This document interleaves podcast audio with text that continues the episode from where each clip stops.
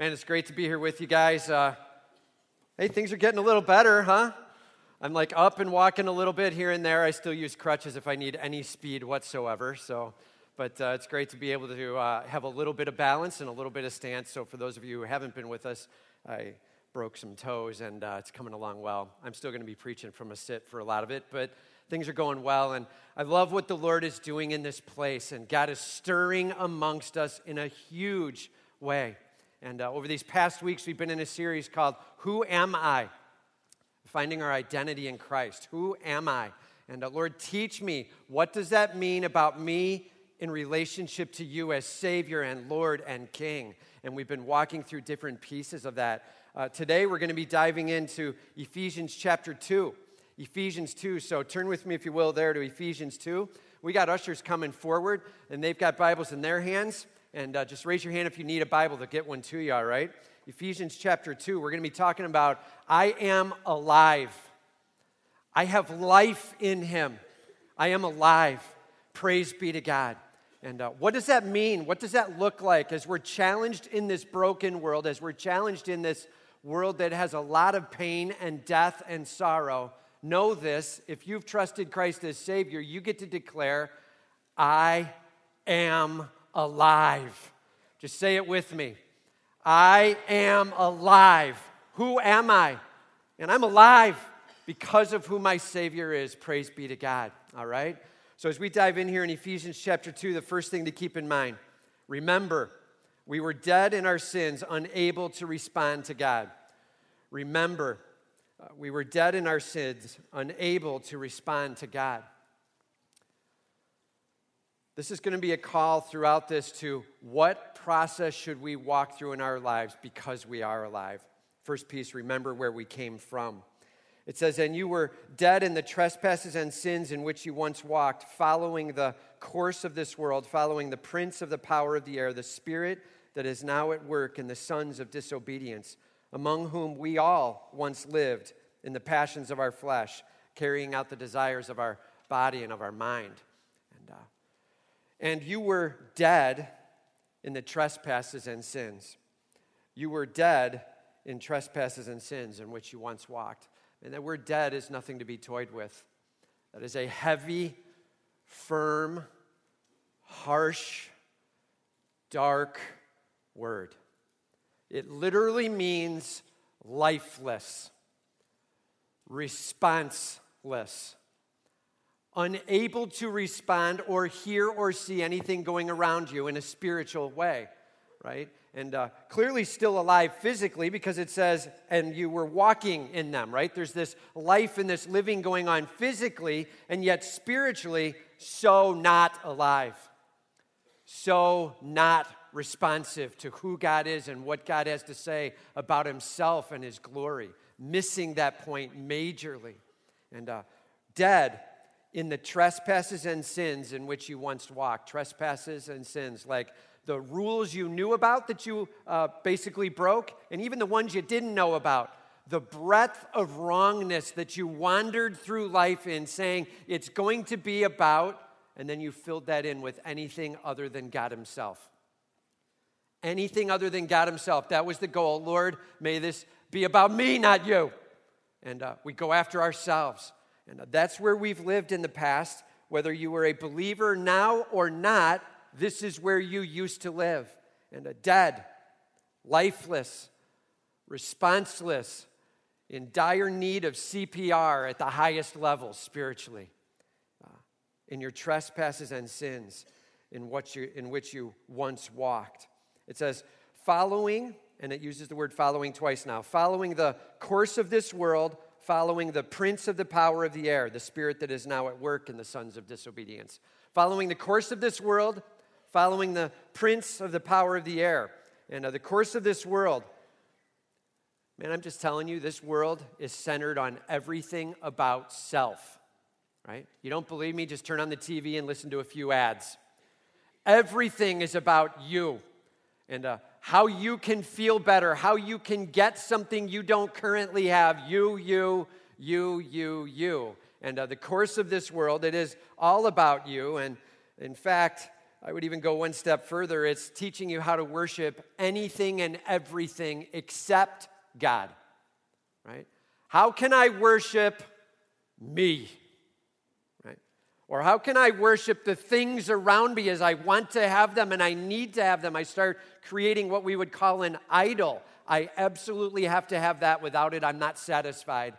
And uh, see, that's what an idol is. Is forget about God. I need this. And that's where I'm at. The world, it teaches us to be all about, yes, setting up anything in place of God and worshiping that instead, and uh, putting self at the center of all of it as the motivation. And in the course of this world, that's the one thing we're following. And then it says, following the prince of the power of the air. And uh, just so you know, that's Satan, all right? Following after the one who is, please hear me, a few things about Satan created you hearing me? Not equal in power to God, not in any way, shape, or form. Everybody say, not equal. Not even close. Created. Okay? Angel that fell and uh, created in that sense and as an angel and fell away. That's all he is. Okay? And uh, small. Nothing in comparison to our King. Nothing. And yet, man, does he whisper some stuff that our soul likes to hear. Right? And all of a sudden, we're like, oh man, I hear that. that that's like all about me. That sounds pretty good.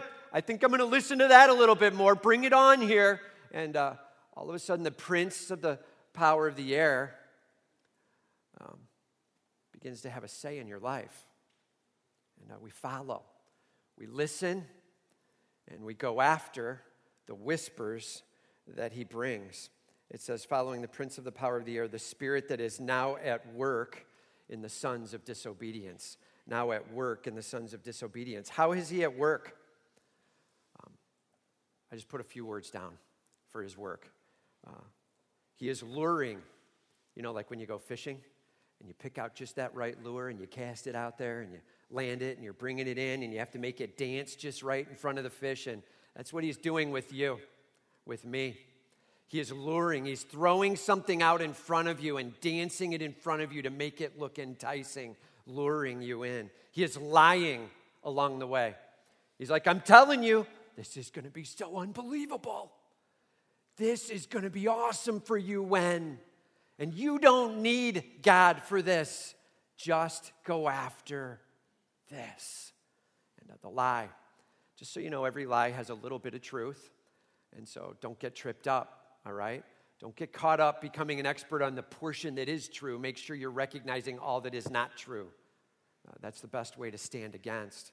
And uh, he's luring, he's lying. And I just put another word out here. You know, the lure tends to attract the eye, but he's wooing, he's attracting the soul. He's speaking to that which is broken within, and he's drawing out. And that's where we were, man. We were listening to the spirit of disobedience. We were listening to the spirit of the prince of the power of the air as he led those who were disobedient. And uh, we fell into the same stuff. And everything was about me, and it all sounded good to go after, and let's do it. And um, that's what we were following. Dead, course of this world, prince of the power of the air. And uh, everybody say that's not a good place to be. It's not where you want to be, man. I'm just telling you, we end up in this spot. And all too often, we walk into church, and if we're saved and we're trusting in Christ, it is so easy to end up forgetting about where we came from, where we were. And uh, don't lose it, don't lose sight of it. This is where we used to be completely non responsive to the greatness of God and drawn away by every little whisper that made it about me or enticed me and dragged me along. That's where we were, okay? And uh, if you've trusted Christ as Savior, praise God, there's hope. And uh, we'll talk about that in the next point. But uh, this is what it looks like to be without Christ. Do you know Him as your Savior? And uh, hear me, if you don't know Him as Savior, this is the description of where we stand. And you're like, well, that sounds kind of rude. I don't really like hearing that. And uh, look what it says next. And uh, among whom we all once lived in the passions of our flesh. We've all been there, man. We've all been in that spot, dead in our trespasses and sins, listening to the banging of this world, listening to the whispers of Satan, and getting drawn away. Every one of us has been there in the past. Some have heard from Jesus Christ, have been awakened and made alive, and they've stepped forward from that. But all of us have been in this place. Man, if you have not heard from Christ as Savior, hear me. This is where you are today. And it's time to respond as God now draws, as God now calls, as God now woos and makes alive. And uh, huge deal here. It says, We all once lived in these passions of our flesh, carrying out the desires of the body and the mind. Carrying out the desires of the body and the mind. I just wrote a couple verses down here. Uh, might want to write these down. Romans chapter 8, verse 7. Romans 8, verse 7. It says, For the mind that is set on the flesh is hostile to God. It does not submit to God's law. Indeed, it cannot. And this is a tough passage, all right? The mind that is set on the flesh is hostile to God. It does not submit to God's law. Indeed, it cannot. Man, unable. That's dead in our trespasses and sins. We're not hearing from Him, we're hostile to Him, and we're not responding at all. That's Romans 8 7. And here's another one Romans 3 23. For all have sinned and fall short of the glory of God. We've heard that verse before. We say it around here a lot. It's an anchor verse for understanding where we were in Christ, where we are without Christ, where we stand without Him. And uh, all have sinned and fall short of the glory of God. And I'm talking way short, right? And you've heard me talk about this before, before this word sin. It, it means not to have missed the bullseye, not to have missed the outer rings, but to miss the whole doggone target, come up short and hit the sand and turf flies, right? It's a sports term, it's an archery term. And it means to have aimed and shot, not even close, right? Uh, like in basketball when they shoot the air ball, like in baseball when you completely swing and miss. Like that's what we're talking about, man. A complete miss worth zero points, not getting the job done, way short. And yes, that's where we've all stood without Christ, dead, and uh, carrying out the passions of our own body and mind, and uh, way short. It says that we were by nature, that's inside and out, children of wrath like the rest of mankind. And uh, we had an inheritance, wrath. And uh, wow, this isn't very uplifting, Tim. And uh, I'm just telling you, all too often we forget where we've come from, and we need to grasp it before we move into what we have.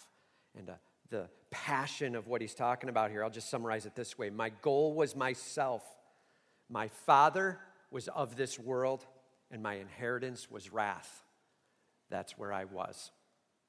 My goal was myself, my father of this world, and my inheritance was wrath. That's where we were. Goal was self, father of this world, and inheritance was wrath. Too often we forget where we've come from and we forget what we've gone through. And uh, I'm just telling you, it makes a mess of your life. Don't lose track. And um, I'm just going to get up and move for a sec here. All right. Listen, a number of years ago, um, I was 23, my sister was 20, so it's been a long time. It's been uh, 27 years now. And uh, my sister Stephanie uh, was a student at Moody Bible Institute. And uh, I ended up getting a phone call. I was down at the University of Illinois studying. And uh, my parents said, You need to come up. Something really bad has happened and Stephanie's at Northwestern Memorial Hospital, and you need to come now. So I grabbed some books and threw them in a backpack and headed for Northwestern, really not knowing what was going on. When I got there, I got off the elevator, and my mom came up and met me, and she put her hands on my shoulders, and tears began to stream down her eyes, and she said, You need to understand this. Stephanie had an aneurysm yesterday, and um, and they're saying she's brain dead. And I'm just telling you right now, I hate that word still. I um I cannot live with that word and use it regularly. So it's hard for me even preaching this passage. I want you to understand the word dead is final, man, and it is painful. And um, we fought through the next day and a half uh, trying to do everything you could do with all the technology that was available at that time and going through what we could go through. And, um, and it wasn't working. And for those of you who've been through that battle, you know what I'm talking about. And the body just gives up, right? And the skin just starts swelling with water. And the, yes, the lungs are going in and out because of a machine, but it's not working. And uh, I'm just telling you, all too often, we end up in spots like that. We've tasted of that level of pain, and yet we walk away and we try to just forget it. And it was a life changing moment for our family. And hear me on this one. My sister trusted Jesus Christ as Savior, and God had a bigger plan. And uh, she's worshiping in heaven as we speak and celebrating with the highest levels of celebration that can be had. She's enjoying herself, uh, punk. And, uh, and uh, I'm just telling you this it hurts like crazy to come face to face with death. And, uh, and God does offer hope and yes, hope eternal. And yes, even in this world, hope at times. He reaches into our lives and He calls forward from death into life. And uh, be careful not to forget where we've come from. Man, we were dead, laying on a slab, lifeless. No hope, no response no ability before our King, dead. That's where we all stood before Christ at one time or another. Remember, remember where you've come from. And uh, let me just say this very clearly. Man, if you haven't trusted Jesus Christ as your Savior, then that's where you are even now. And, and maybe this morning you are beginning to feel the wooing of God Almighty pressing. Awesome. And uh, hear Him and respond to Him as He's changing your life right before your eyes. All right? And maybe you have trusted Christ as your Savior, and that's a historical fact, but it's done and over. Praise be to God. I'm telling you this when we went home that night and gave up that fight, I was sitting by the phone in the basement waiting for that call. That call that said, Never mind, we made a mistake. She's alive. Something's happened we cannot explain. And she's sitting up and she's talking, and we did not receive that call. Man, hear me if you've trusted Jesus Christ as your Savior, you received that call. Are you hearing me? We have hope in Him. We have life in Him. And while pain is tragic and this earth is broken, I'm telling you, our God has it in hand. And all of God's people said, Amen. Do not forget where we've come from. Remember with all you've got. All right? Remember. Number two, worship. God made us alive together with Christ. God made us alive together with Christ. Worship. All right, here we go. He starts out verse 4 But God. There is no two greater words in all of Scripture. You hearing me? We were dead, lifeless and non responsive and unable. Verse 4. But God. That's our hope, man. It is not a hope in me. It is not a hope in what I do. It is not a hope in my works. It is a hope in my Almighty King. It is a hope in God Almighty. It says, But God, being rich in mercy. Mercy. You know, that's when He holds back the punishment that's due us, all right? He just got done describing in verses one through three this massive responsibility we have before Him as we stand in our own selfishness and sin. And yes, there is punishment that should rightly come with that, but God being rich in mercy, holding back what we deserve, mercy. And hear me, rich, like to think of the biggest vault you could ever think of in the universe. And if you tried to open it up, it would be filled to the top and spilling over. And as you open it, mercy just comes pouring out of this vault and it never does deplete. Rich in mercy. He never runs out of it. He's lavishing it on. That's our King.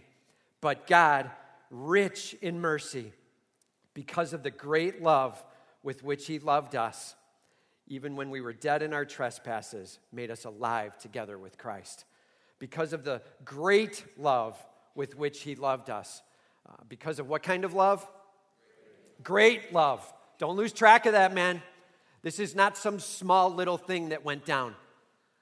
This is something that cost Jesus Christ massively. Philippians 2 talks about he humbled himself, he became a man, he stooped down to a love for us. And it says very clearly here when he loved us, the great love with which he loved us, even when we were dead. That's when. Not once I stood up and said, okay, I was wrong, please forgive me. And then he's like, okay, now I'll love you. No, while we were dead, Romans 5 8, but God demonstrated his own love toward us in that while we were yet sinners, Christ died for us. While we were lifeless, responseless, selfish, and living for self, he put in plan a motion of mercy Praise be to God. He loves you, man.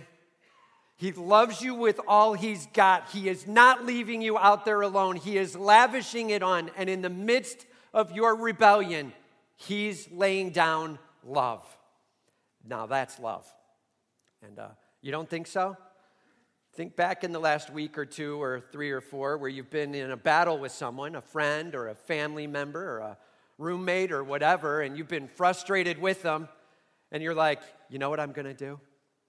They're acting like a total jerk, and I'm just gonna be nice anyway. I'm just gonna bring on the nice, man. I'm gonna love them in the midst of it, and maybe they'll come around and maybe they'll won't. And or were you more like, they better do some apologizing? And I'm gonna bring this before them, but they better see how right I am and uh, how easy it is for us to say, I'll come to you when you've come to me. That is not the love of Christ. He's like, You haven't stepped at all, and I'm coming to you. That's who our God is. He loves you with all he's got. And uh, huge.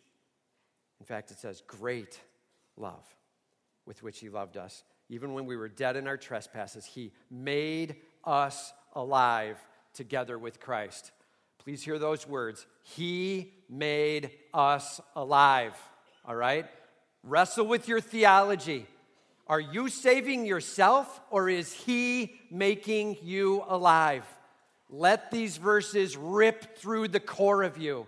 He has breathed life in. You were on the slab. You were lifeless. There was no response in you. And He came in with a power only He has, with the work that the great physician can only have. And He breathed in a spiritual CPR that has rocked your world.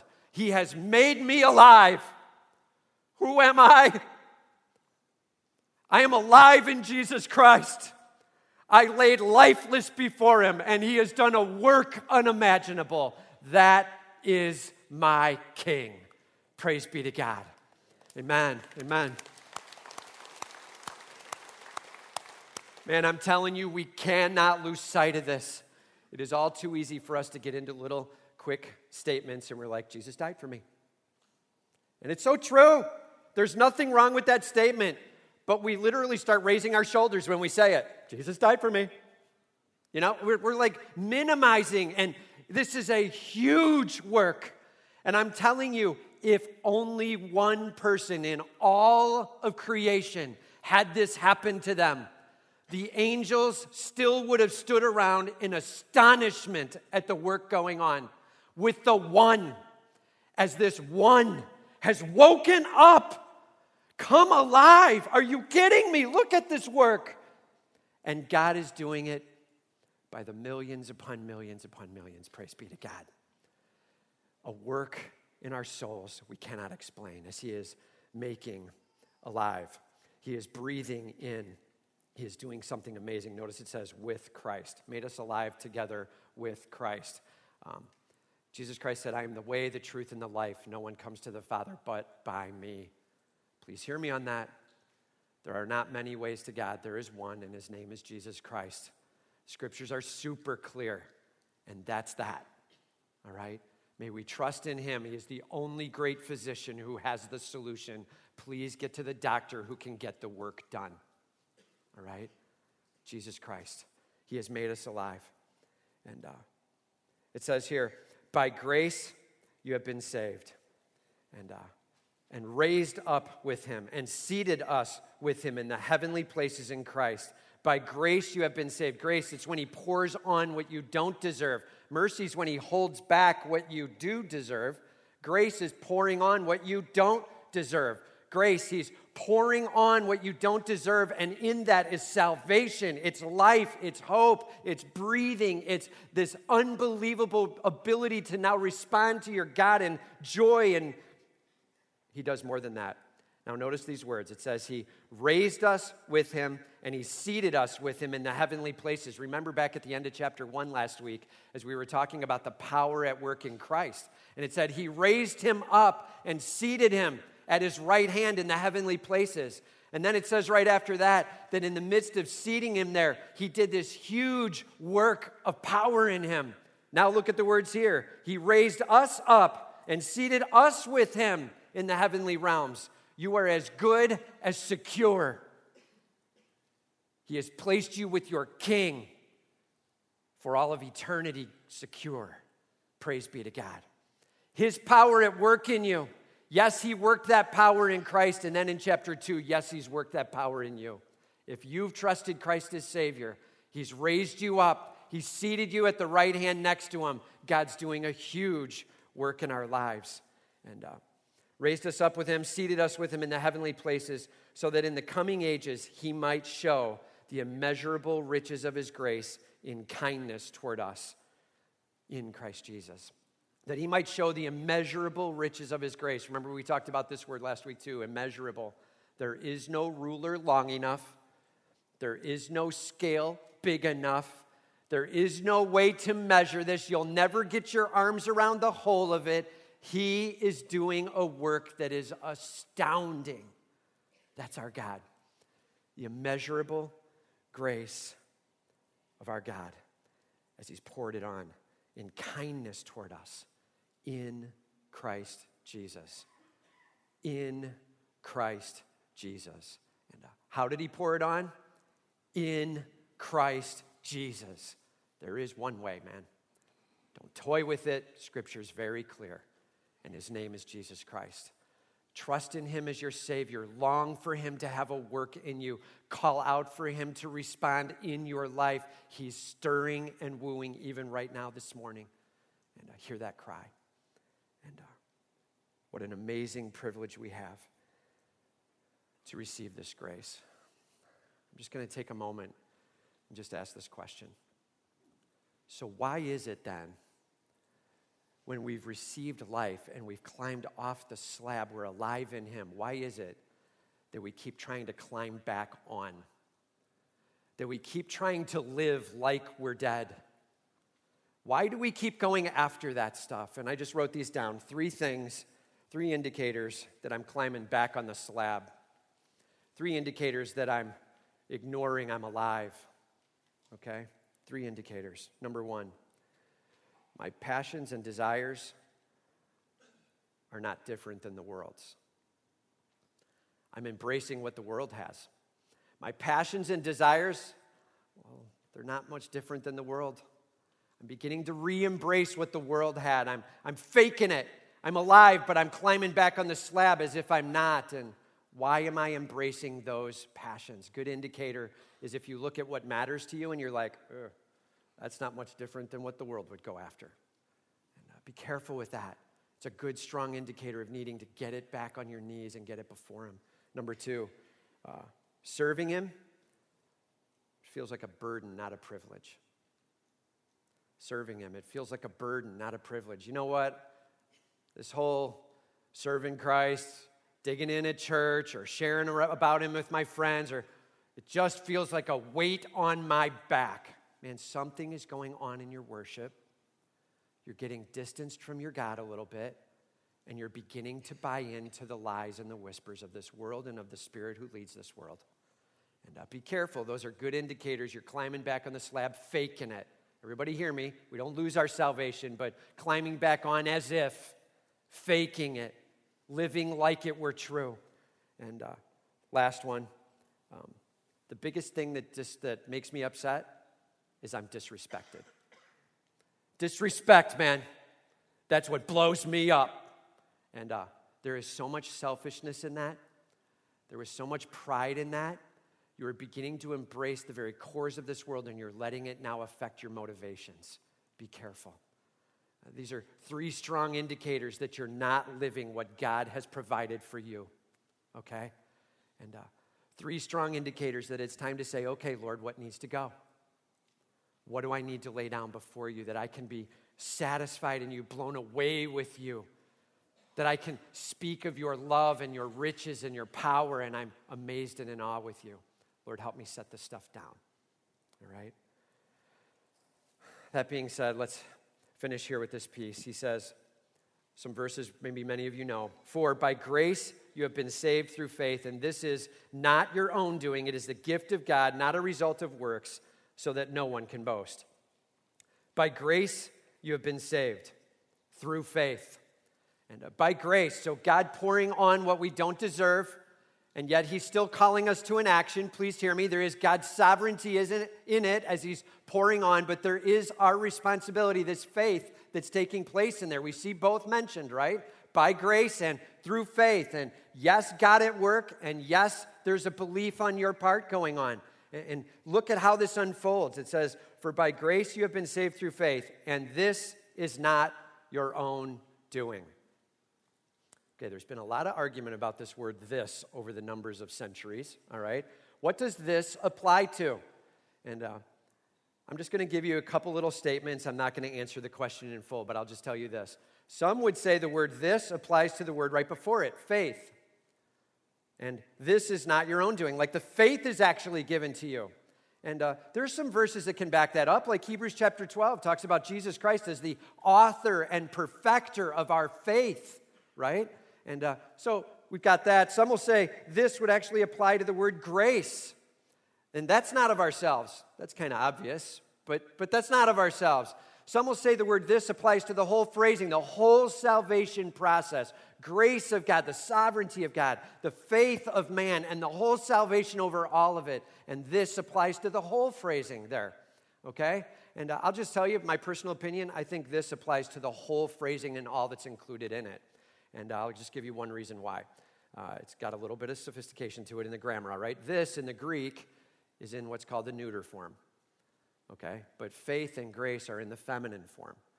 So typically you would not apply a neuter to feminine words, okay? And so I, that's why I think it's not applying to just one of those words. I think it's trying to capture the whole of that being from God and God at work in you, all right? But hear me on this. The main point is God at work. What's the main point? Let's not lose that, all right? That's the simple of it. God is at work here. And uh, this is not your own doing. God is at work. It is the gift of God, not a result of works, so that no one may boast. Not a result of works. And uh, hear me now works. They do not earn salvation, they do not keep salvation. Works. They are strictly to say thank you. And we're going to talk about that in the third point works. It does not earn salvation, it does not keep salvation. It is about a thank you back to Him after you're saved, all right? So he's like, please hear me, your salvation, dude, it is not about works. Please don't start listing off how good I am. That doesn't save. I'm letting that settle. Please don't list off how good I am. That doesn't save. That doesn't keep me saved. The works have nothing to do with it. And uh, it is about trusting in Jesus Christ. It is His works. He was perfect, And he died on the cross and he rose again. Him for me. Praise be to God. And it's faith in him alone that gets it done. All right? God at work doing this huge thing, God stirring it up, God giving the gift. And yes, there is a life because of it. Praise be to God. Huge deal. And this is not your own doing, it is a gift of God, not a result of works, so that, purpose statement, no one can boast. No one's sitting in heaven going, dude, you should see what I did. Do you know why I am where I am? Let me explain some of what I have. Bring my scroll. Let me tell you all that I have done. This is why I'm, so that no one can boast. There isn't a work that can be quoted that gets us into heaven. Works, and quite frankly, is what's keeping us out. We have come up way short of Jesus Christ and his glory. That's dead in our trespasses and sins. All right? And uh, hear me. When God's stirring, when God's calling, when God's performing CPR on your life, you will know it. You will have a sense of it that will blow you away. And it's amazing what God does in the midst of providing salvation. I, I just wrote these words down uh, No one can boast.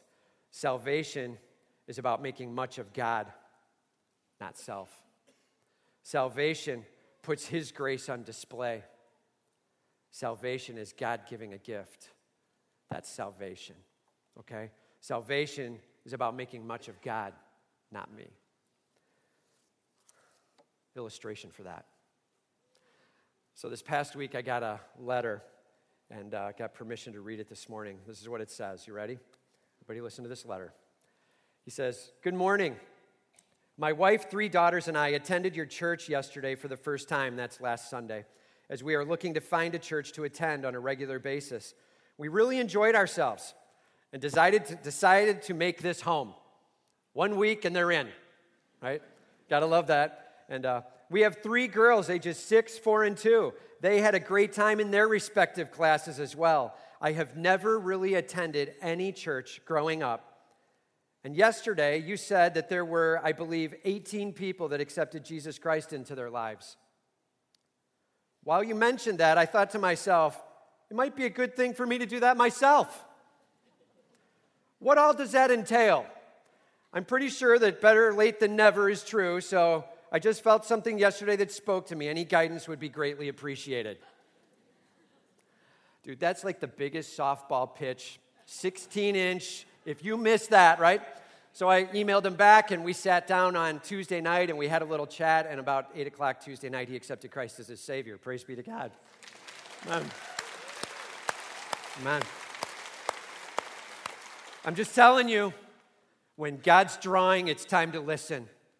When you are hearing who He is, and when you're getting the greatness of your King, and when He is lavishing on what we do not deserve, it is time to respond. And all of God's people said, Man, believe with all you've got, faith in Him. You watch your God work and you celebrate your King. Put Him on display. God is at work in this place. Worship Him with all you've got. Remember, came from a very bad position. Just worship Him with all we've got. He brings life and He brings hope and He's pouring it on. Worship Him. Simple question for you. So, uh, have you been made alive? Have you trusted Jesus Christ as your personal Savior and said, That's it, I'm in? I'm trusting Him now. Have you made sure that you said, Lord, you're in charge? Man, don't toy around. Hear God calling and crying out even now and respond as He's challenging you. It's pretty simple, man. We say it's not easy, but it's as simple as ABC. Admit, A, admit, I'm not perfect, I've come up short. B, believe that Jesus Christ is God, He is sacrificed on the cross for me, and He is risen again. He is alive. There is power in Jesus Christ. There is authority in Jesus Christ. Believe. And just so you know, many stop there. They're like, yeah, I'm, I'm not perfect. And yeah, Jesus is awesome. And then they just kind of go on in life. But I'm telling you, we're told in Romans 10 9 and 10 that it's A, B, and C. Confess him as your Lord. Man, done with fighting, on with responding to him. Down with the sin that's been so easily entangling, and up with following my God. It is time to respond to you. I confess you as my King. You're in charge, Lord. You're in charge. Are you saved? Trusting Him? Made alive? And praise be to God if you are. And if you aren't, man, put the stake in the ground and make today the day, will you? Lock it in. If you have trusted Christ, are you living like it? Or are you letting the wooing of the world and the distraction of Satan talk you into climbing back on the slab and faking that you're not alive? May we live like the King has given us life to live. May we celebrate his name and worship him. All right? And number three, we've talked about remember, we've talked about worship. Now celebrate. Now we are called to bring him glory as we serve him. Celebrate. Now we are called to bring him glory as we serve him. He says here in verse 10 For we are his workmanship. That word literally means you are his artistry, his poetry. He is the great artist, you are his expression. Did you know that? That's what he's literally saying. He has crafted in you personality and giftings and passions. And by the way, God never gives sin as a personality. Okay? So wrestle with that a little. If you're like celebrating the sin in your life as who you are, time to set down the sin and lift up who you really are. Okay? You are his workmanship, poetry, artistry. He's crafted in you an awesomeness to reflect his greatness. You are his workmanship created in Christ Jesus for good works. Created in Christ Jesus for good works. And it says, which God prepared beforehand. Remember at the beginning of Ephesians 1, it said God was choosing and predestining. He was also organizing and structuring the beforehand of it all, the flow of how this thing will unveil and the role you can play in pointing Him out as awesome. May you point out your God. May you celebrate your King as you go to those spots He's called you to, using the gifts and the passions and the insights that you've got. May your King be made much of by you. That's what we're called to. Celebrate, man. It is understanding that you're called to a good work and it is going after it with all you've got. He says that we should walk in them. Man, Lord, may I be much about you. May I go after you with all I've got.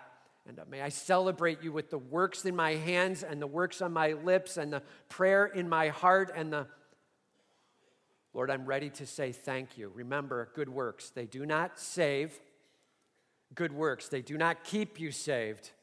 Good works, they are that thank you offering that says, I've met the one who gives life, and I'd love to introduce you to him sometime. May I worship and celebrate him in the midst of you all as I go after my God. Man, as you walk into this place on a Sunday morning, you see it in our, in our uh, greeting team and our parking team, all the way in, and all the atrium stuff, in the ushers, the children's workers, the worship team. There is a heat, there is a joy, there is a fervor in this place. Man, we are thanking our God that we have been made alive. And all of God's people said, that is who we are in Him. And uh, I'm just going to close it with this illustration. This past week has been, um, I've been getting up and walking again a little bit here and there. Got out to the Pumpkin Festival, which is uh, always nice to get out to. Got to see a ton of you guys out there, probably at least half of you, it felt like, as I'm walking around. It's like every five feet running into some harvest people, and great to talk with you guys out there. We love being out there for it. And, and um, we ended up going to the marching band competition on uh, Saturday afternoon for part of it. And uh, what I love most about this marching band competition is uh, it's a cult. and all of you who have been around it, you know what I'm talking about. It is amazing, man, the level of work ethic with these guys, the grasping what it's about to celebrate the, the craft that they're being about. And they all have this plan. Just so you know, they get this whole thing mapped out. They get the song before the school year starts back in June, July. They get the, they call them dot books that show them exactly where they're supposed to stand at each measure in each spot, all the way through the thing. They have this plan mapped out beforehand. Does this sound familiar? They have a plan mapped out beforehand, and then they go to guns on getting expertise in making that thing roll out. And then, as each and every person plays their role to the max, hitting exactly where they need to be, there is this unbelievable artistry and declaration that is made. That is the church. That is us, man. He has rolled out a plan ahead of time, and each of us has a spot to get to, and we are to be there and declaring Him with all we've got. And as we declare His glory, as we declare His grace, as we declare His mercy, as we declare that we are alive, I'm telling you, this world hears a message they have never heard before. Live for your Savior. Who are you? You have been made alive. Who are you? Answer with me. Who are you? I am alive. Who are you? Do not forget it. Your God has done an amazing work and He's called you to celebrate Him with all you've got. Remember, worship, and celebrate. And all of God's people said, Amen. Let's go after Him with all we got. Let's pray.